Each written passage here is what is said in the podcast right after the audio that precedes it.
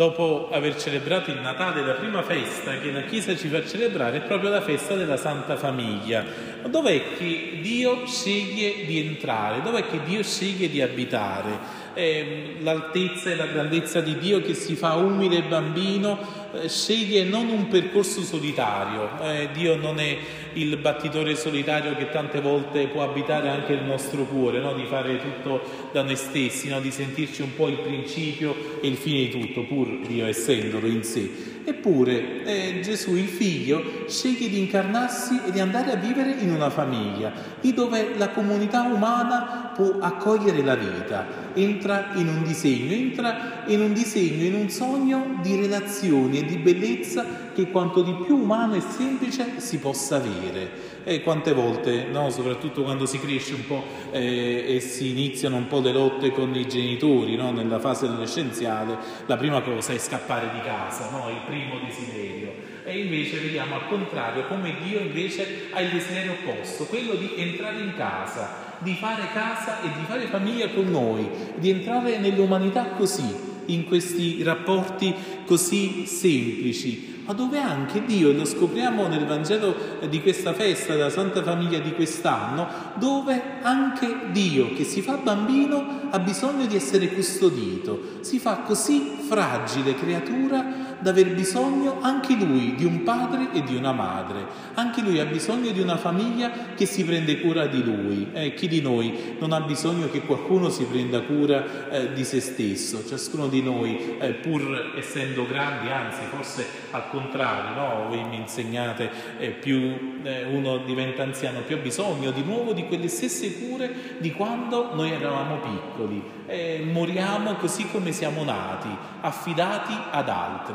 E questo è il segreto della nostra vita, questo è il segreto anche di questo bambino che ha scelto di affidarsi a questa coppia di sposi, che non erano in qualche modo, noi no, leggiamo diciamo la Santa Famiglia, perché vabbè, è la Madonna è santa sicuramente, San Giuseppe pure, Gesù è Dio stesso e Santa Famiglia già Gesù, no? in qualche modo. Ma perché sono santi questi tre?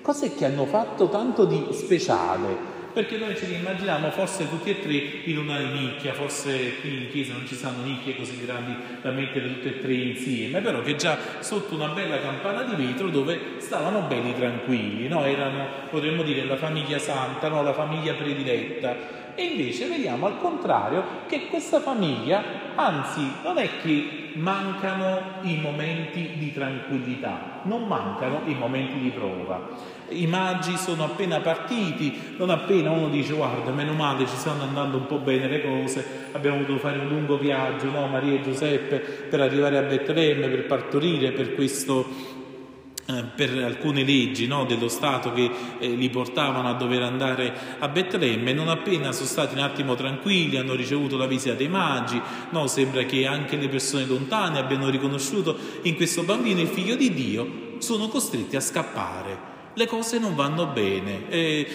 c'è Giuseppe, il padre di famiglia, che riceve in sogno questa intuizione, questo anticipo, questa notizia, guarda che Erode vuole uccidere questo bambino. E tante volte noi dobbiamo fare i conti tante volte con un erode che vuole uccidere un bambino e il cuore dell'uomo tante volte è così strano, è così strano tanto che un re così potente si mette paura addirittura di un bambino e non appena no, qualcuno ci vuole togliere un po' i nostri ruoli, le nostre poltrone, le nostre posizioni, i nostri servizi anche, subito non abbiamo paura, no? abbiamo paura del, del primo no? che ci dice anche una virgola fuori posto rispetto al nostro schema e così avviene per Erode eh, c'è qualcuno, ci sono questi magi, questi eh, astronomi che in qualche modo vanno lì e, e gli dicono questa cosa ed Erode ha paura, tanto da uccidere tutti i bambini dai due anni in giù.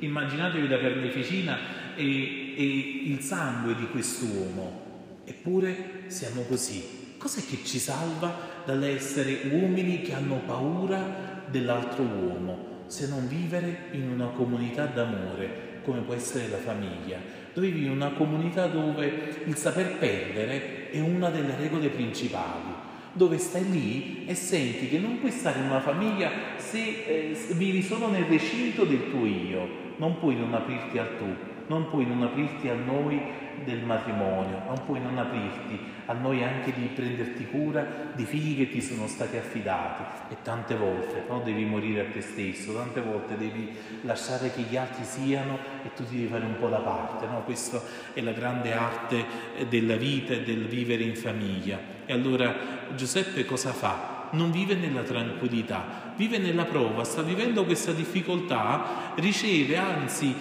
è, un uomo giusto, ci dice il Vangelo, cioè è un uomo così che ha fiducia nei confronti di Dio, che Dio gli manda questo angelo, tanto da dirgli guarda Giuseppe, c'è Erode che sta, vuole uccidere eh, il tuo bambino, scappa in Egitto. È ironia della sorte Israele, il popolo di Israele per vivere la Pasqua di Israele sono dovuti scappare schiavi dall'Egitto per entrare nella terra promessa e cosa deve fare Giuseppe per poter custodire invece colui che salverà tutta l'umanità? Deve fare il percorso opposto, deve ritornare in Egitto non da schiavo, ma da uomo libero. Liberamente devi ritornare in Egitto perché c'è chi, come Erode, vive da schiavo, pur essendo uomo libero.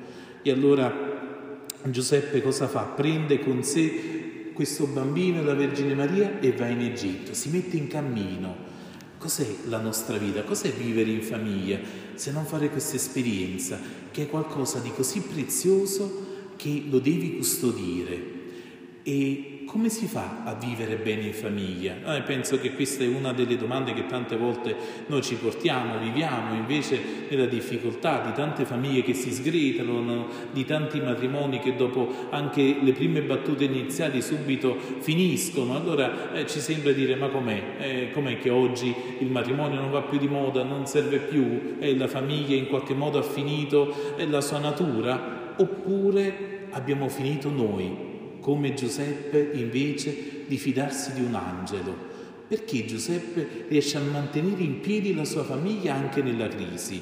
Non è che Erode gli aveva mandato, non so, un avviso di garanzia, che era arrivato prima la bolletta dell'Equitalia e gli dice guarda c'è un avviso di pagamento, devi pagare questa tassa, guarda ti mando in anticipo, fra qualche giorno vengo così ad uccidere tuo figlio. Giuseppe di suo non lo sapeva, non sa che Erode vuole uccidere questo bambino, anzi vuole uccidere tutti gli altri bambini. È un angelo che glielo dice. Cioè Giuseppe è un uomo attento alla voce di Dio.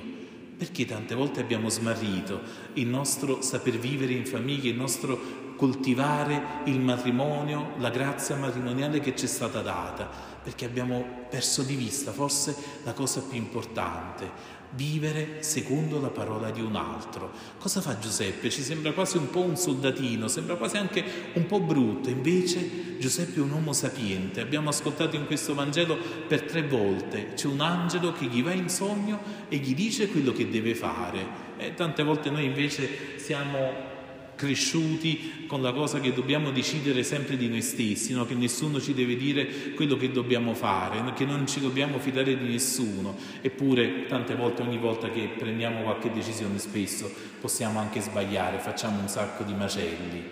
E invece Giuseppe perché non fa macelli?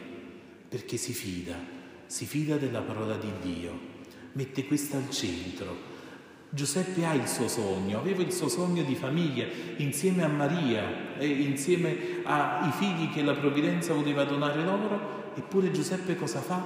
Apre il suo sogno al sogno di Dio su di lui, apre il suo sguardo e fa entrare Dio nella sua vita, nella sua famiglia, nella sua quotidianità. E allora com'è che si vivono le prove della vita? E Giuseppe sa giocare di anticipo grazie a questo. Prima che arrivino i soldati per uccidere il bambino, Giuseppe è già scappato. Quando ritorna, eh, ha la paura di dire ma c'è Archelao, c'è un altro sanguinario che sta governando, cosa faccio? Ritorno nella Giudea? E un'altra voce gli dice no, ma vai in Galilea. E, e, così si conclude il Vangelo di questo giorno, così infatti lui sarà chiamato Nazareno cioè il Messia sarà chiamato un uomo che viveva a Nazareth, cioè a compimento di quella parola, quando noi viviamo sotto una luce che non è la nostra, ma è quella di Dio per noi, realizziamo quel progetto e quel disegno d'amore di Dio che non è il nostro, ma che è il suo ed è molto più bello di quello che avremmo noi. E allora il Signore ci dia in questa festa della Sacra Famiglia proprio di poter allargare il nostro cuore, il nostro orizzonte, al dire mi voglio prendere cura della mia famiglia, mi voglio prendere cura di questo bambino che è la bellezza della famiglia, che è la prima cosa che in questo tempo e nel nostro mondo contemporaneo che va a pezzi. Allora Maria e Giuseppe per custodire questo bambino devono scappare. Noi per custodire la bellezza della famiglia tante volte, in tante situazioni, dobbiamo scappare. Ogni volta ci dovremmo chiedere, ma cosa vale di più?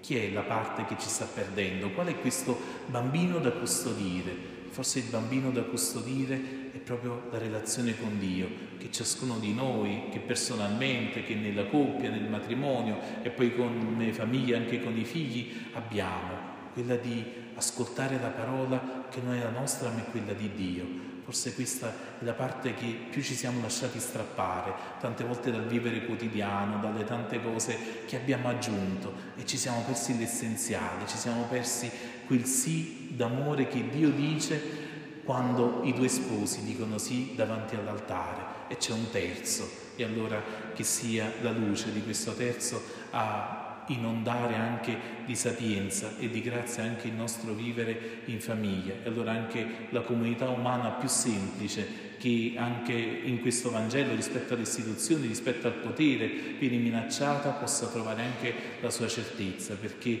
non si fida di se stessa, ma perché si fida di quel progetto d'amore di Dio che è grande e che ha voluto abitare in Maria e Giuseppe e che ci è stato dato anche a noi, è stato dato a tanti di voi nel sacramento del matrimonio e che anche ai fidanzati, ai giovani vuole mostrare la sua bellezza per dire quanto è bello poter vivere non solo con l'amore nostro, ma con l'amore di un altro, non con l'amore umano, con l'amore di Dio.